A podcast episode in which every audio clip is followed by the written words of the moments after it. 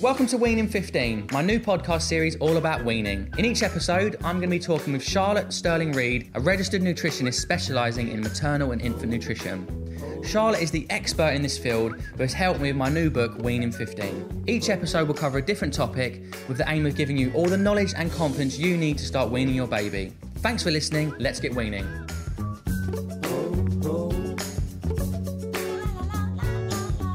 Welcome to episode number 6 of Weaning 15, and this podcast episode is all about fussy eating and food refusal. Now, I think, Charlotte, big one. This is going to be the longest one. So we might overrun, guilty as charged, we might be 20 minutes, but we can't skip this one because this is the one that so many parents struggle with and are so concerned about whether they've got signs of a fussy eater or a really, really fussy eating toddler. And the question is, you know, is it too late? And I really want you to know that it's never too late.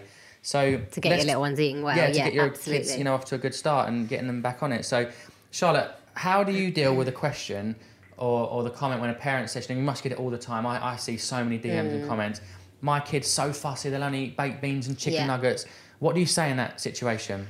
So if you've got into that, I mean, obviously, first of all, I talk a lot about weaning, which is kind of the introduction to foods and how you can not prevent it, because I'm never going to say you can prevent fussy eating, but how you can reduce it happening so much. But what I would normally say to a parent who's kind of got themselves stuck in a rut and wants to get out of it is, like you say, it's never too late. It's all about exposure. It's all about reintroducing those foods gradually. It's all about role modelling. We talked about that a lot in the last podcast episode. It's all about showing them and exploring all those foods together and trying to make food fun. It sounds, you know, like, how is this going to work? But actually, it is just about keeping on trying, being really consistent and doing all that you can. But you can get there. Kids go through phases all the time. And most of the time, fussy eating is just a phase. It's just how you deal with it that can make it be longer or shorter phase. What should you do if you offer your, you know, you make a lovely little meal, let's say it's a brand new recipe that you've tried, like a little homemade risotto with some veg and a bit of parmesan cheese or whatever it might be, and you're really excited about it and you feel really great and you're so proud of this little recipe you've made for your baby. You stick it on a table, they look at it, they throw it on the floor or flick a spoonful in your face. You know, does that mean you never offer that to them, you know, again? Or what's your rule on the multiple exposure thing? So I know I remember you kept saying, Joe, if Indy doesn't like something, don't give up. Multiple exposure, keep giving her that option and try that out, because she will eventually try it in a different form, maybe, or a different, you know, different flavour on it.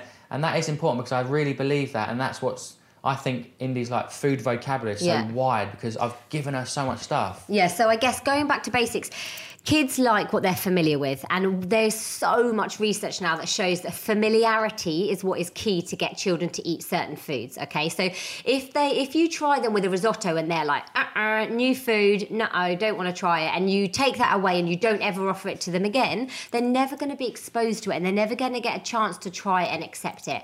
I think one of the things I love that you say as well is don't take that personally. They're not rationally going, I don't like mum's cooking. They're just going, do you know what? I don't feel like this today. So although it's hard when you've slaved away, maybe you can reuse that food later on, maybe you can freeze it and have it another day, maybe you can add it to your partner's dinner and they can have that when they get home, or you can try it again with baby. Just try not to lose heart, realise that their appetites will go up and down all the time, and repeated exposure, especially to single foods, is so important. So if you try your baby with broccoli and they go, no, not having any of that, and you never try it again, they're never going to learn to like it, or they're never going to learn to accept it, because it's familiarity that helps. So we normally say that research says 8 to 10 tastes of a novel food before a baby will accept it. But in my experience, it can take more than that, and sometimes it takes less than that. It just varies. Well, I found that with the food refusal thing quite emotional and quite challenging at first. So I'd be so passionate about a recipe, I'd be so excited, and then she'd throw it away or wouldn't go near it and just refuse it. And rather than get worked up and upset, like sometimes it was because she just genuinely didn't like the flavour. Maybe I put too much, you know, cumin out, completely. That does happen. You know, coriander. But I'd often, maybe rather than get worked up, I would actually just sort of leave the table, go away for an hour or two, and come back and offer the food. And like I said, 9 times out of 10, she would actually try the food. Try it again. It was that moment in time she didn't want it. But one thing I'll say is that, you know, with food refusal, it can be so weird. It's like you can't predict, because one day she's absolutely obsessed with something, and then the next day I try and give it to her and she won't go near it. So you can't write foods off. Absolutely not. You do need to kind of always think, am I giving them enough variety? And even if you are as a person a fussy eater and don't eat any veg, you know, don't let that rub off onto your kid. Like, you've got to bring the veg into the house, try and cook it. And like I said, boiled veg, it sucks. But when you fry it or, you know, you roast it in some, a little bit of curry powder or something, like, you know, cauliflower and broccoli, that tastes amazing. And Indy loves that type of food because I've always given it to her from the very start, and I would be making little curries. So she won't necessarily, like I said, eat a head of broccoli, but if I chop it up into little bits and put in her omelette, she noshes it off and she loves it and she'll eat the whole thing. And so it is a case of, you know, trying the same foods but in different formats. Yeah, definitely. You can try it in foods in different formats, but as you said, variety is so key. The more variety that we offer to children from a young age, the more variety they're likely to eat as they get older. So exactly as you say, if, you know, one day you're... And I'll tell you what, one of the main things I get parents write to me about is they say, do you know what, my kid was such a good eater and boom, I've hit 8 months or 12 months or 18 months and now they won't eat vegetables. And I'm like, that's so normal. You know, children do go through these phases, but it's so important for you to carry on being consistent. So offer the same meals that you offered, offer the same amount of variety. The more you limit the amount that you offer them because you're worried that they're refusing it, the more we're going to be imposing limits on their own diet. So I think variety, keeping on trying, and consistency are so key. That's one thing I found quite difficult with the Weaning 15 account, is how a lot of people would say, oh, you know, Indy's eating so well, but you wait till she turns 1 or you wait till she turns 18 months. And I was always sort of thinking, oh, maybe it is going to go wrong. Maybe she's going to start throwing all this food in my face and not eat all these lovely foods that I give her. But the reality is I've been consistent and I've worked hard at it. Like, and some people say, you're lucky Indy eats all that food, but I've actually worked really hard. I've had to deal with tantrums, I've had to be patient, and I've had to tolerate... Food throwing, lobbing it in your face, Yeah, and I really have had to, like, work at it. And so she is a product of my kind of consistent approach with food and my principles around food and nutrition. And so it is a case of, you know, of course there are such things as super, super fussy eaters where kids have a real fear of certain textures and flavours. But as a general rule, I think parents were too quick to say, my kid's a fussy because he won't eat peas, he won't eat broccoli, he'll only eat chicken nuggets and chips. But, you know, who's buying the chicken nuggets and chips? Who's putting it in the oven? Because if your kid's 2 years old, he ain't making his own dinner. And so you have to, I know it's hard to kind of hear that, but you have to be able to sometimes stand your ground and say, look, I'm not giving you chicken nuggets and chips right now. I know that's what you're going to eat, and I know that's my fallback, and I'd rather you be fed. But sometimes you've got to say, look, I've made you this food, I've made this lovely pasta with some, you know, tomato sauce and vegetables. Give it a go. And if they say no, if you crack and you always... Give an alternative, you give an alternative, which is a quick, you know, chicken nugget and chips in the oven, then your kid knows, they know they've just got to push you that little bit more, cry a little bit further, and they're going to get the meal. So it is, as hard as it may seem, you have to be willing to stand your ground against that toddler and not let them run the kitchen. And you're absolutely right. There are some children who are, you know, genetically they might be more likely to be fussy eaters, but that doesn't mean that they have to be fussy eaters.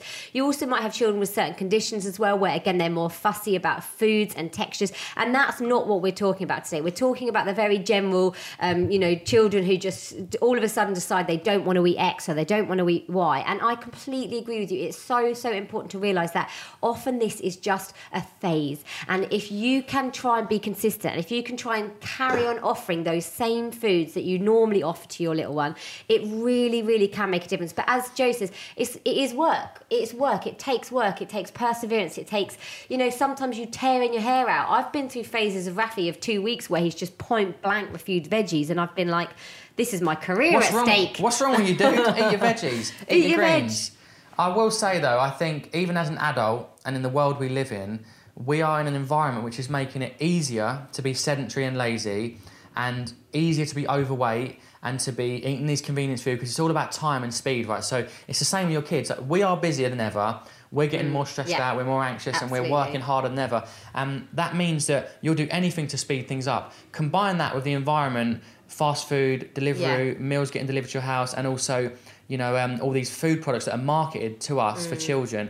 You're constantly bombarded with mixed messages around, you know, what is healthy for your children, what's quick, what's easy. So you're torn between wanting to give them a healthy home-cooked meal versus, look, this thing I can just whack in the microwave or get out of the freezer is quicker and it's easier, and I know my kid's going to eat it. Yeah, so that's the thing. Sometimes it is You know, a lot of parents say to me, I'd rather they were fed than not, but actually regularly offering alternatives and, you know, every now and then having an alternative because you know that you've put too much spice in, for example, is absolutely fine, but regularly offering your little one an alternative, all it's going to teach them is that they don't need to eat the meal that you've cooked them, that you've created for them as a family. And honestly, I work with some families who are cooking like separate meal for the husband, separate meal for this child and a different meal for this child. It's exhausting. Yeah, so actually it can end up being more difficult if you do end up getting into that phase of offering an alternative. So definitely one of my tips is to try and avoid offering alternatives at meal times, and a lot of parents struggle to get on board with that. Yeah, it's hard because you don't want to see your kid upset and crying, and you do anything you can to quickly give them that, you know, that cereal bar, that juice, or that, you know, fruit shoot, whatever it may be. And it's a case of you have to be consistent and know that if you're not doing your child injustice by like putting them off the table and saying, look, go away and we'll play for an hour together and we'll come back and eat. Like, you're not, it's not a case of like, oh, you're making them go hungry, you're really mean. You're allowing them to build up an appetite, and there's a big difference, isn't there? So it's changing your mindset and thinking, why do I really want my baby to eat this meal that I've cooked? Like, why do I want them to eat this healthy food? And if you think about, you're doing it because you love them and you want to be healthy and you want to have a good digestive system and go on to be, you know, adventurous leaders. It's like you're doing it for the right reasons. You've just got to push through the tantrums and the crying and the whinging, and know that, you know, if you just push through it and you're consistent, a hungry baby will eat. I think there's this illusion that if your baby doesn't eat a meal or they go to bed without dinner, they're going to, you know, starve themselves. But we're humans. We're supposed to survive. We will eat, you know, and I hate canned tuna, but if I went long enough and I was hungry enough, I would eat a can of tin tuna. Do you know what I mean? So it's that thing of just change your mindset a little bit. And, you know, don't get us wrong as well. I think, I do totally understand how difficult it is, you know. Like we've said before, if you create a meal and they're not eating it and you're desperate because you need to get out of the house or you want them to sleep or this, that and the other, it's so difficult in that moment, isn't it? It can be really, really hard to cope with food refusal. This is going to lead on to another important question, which is a big one. And I get confused because the government, like, you'll read certain things and it'll be like, You must give your children 3 snacks a day and 3 meals a day and all this thing. But I'll be honest with you, I don't give Indy snacks. And the reason I don't give Indy snacks is the same reason I don't eat snacks, because I have breakfast, lunch and dinner, 3 meals a day when I'm hungry and decent portions, and I don't graze in between. It's how I stay energised, it's how I stay lean, it's how I stay, you know, full of beans when I wake up in the morning, because I'm just relying on the meals.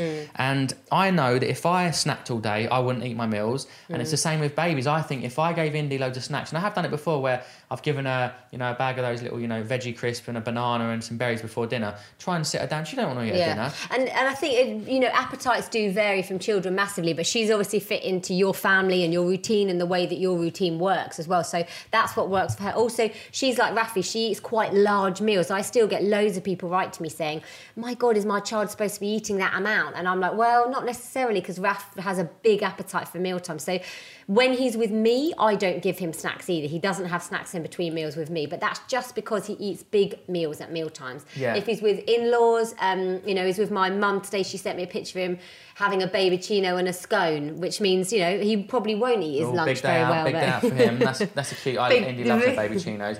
But I suppose the point is, your child may be different. I mean, Indy doesn't have snacks because and I really want her to have the appetite to sit down and chow down on that meal.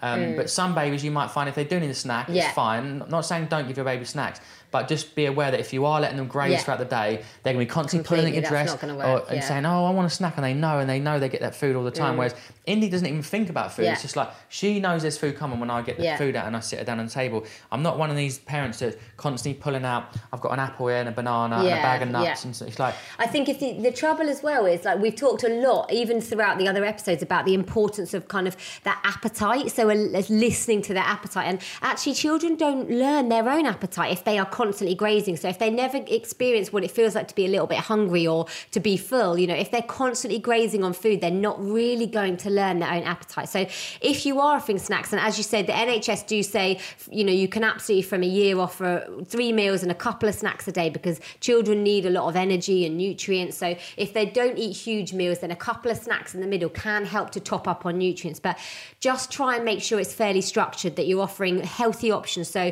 mini meals rather than like a bag of crisps and whatever, because they're going to fill up on that and they're not going to get the nutrients they need. When I shared the information, the tip, I said, look, if you've got a fussy eater or your kid's not got a massive appetite, maybe try not to give any snacks today, like as an alternative. Like don't offer alternative. Just let them get hungry. You know, go to the park or go and hang out and play in the living room, whatever it may be.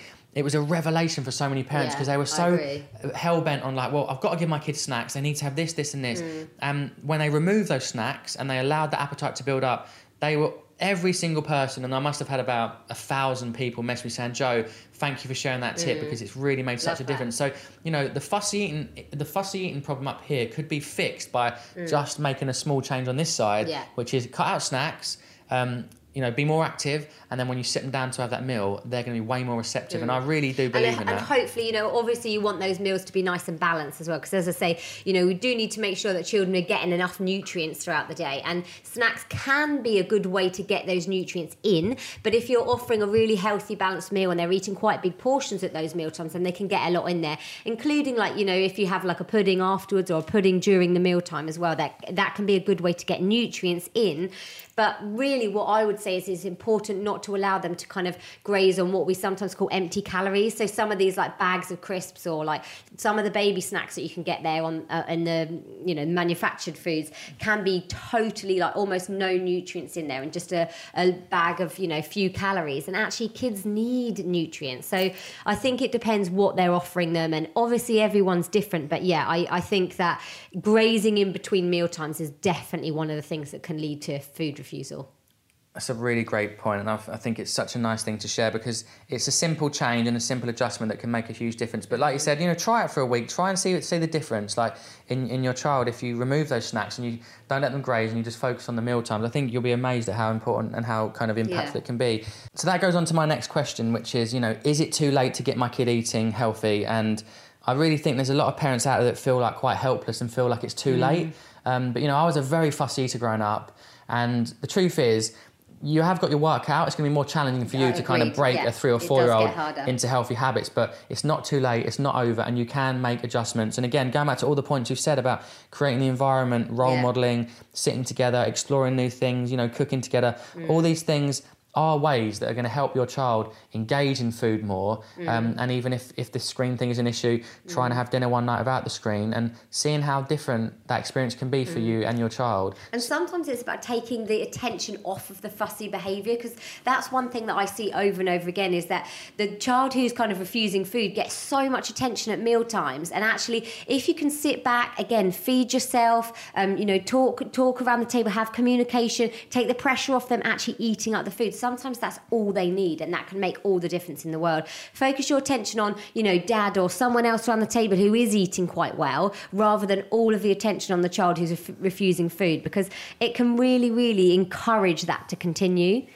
Totally agree. I think when the pressure's all on the baby and it's all like everyone's staring and it's all the intensities on that, it just, they can feel that and it makes it unenjoyable. It's like being, you know, performing monkey. So if you can sit together and like just almost look away and have a conversation, completely, you actually look around and they start playing with it and they start eating more food. So that does happen so often, more often than you would think actually. So yeah, that's definitely a good so all these little things, you know, they're tips and advice and strategies which you can implement.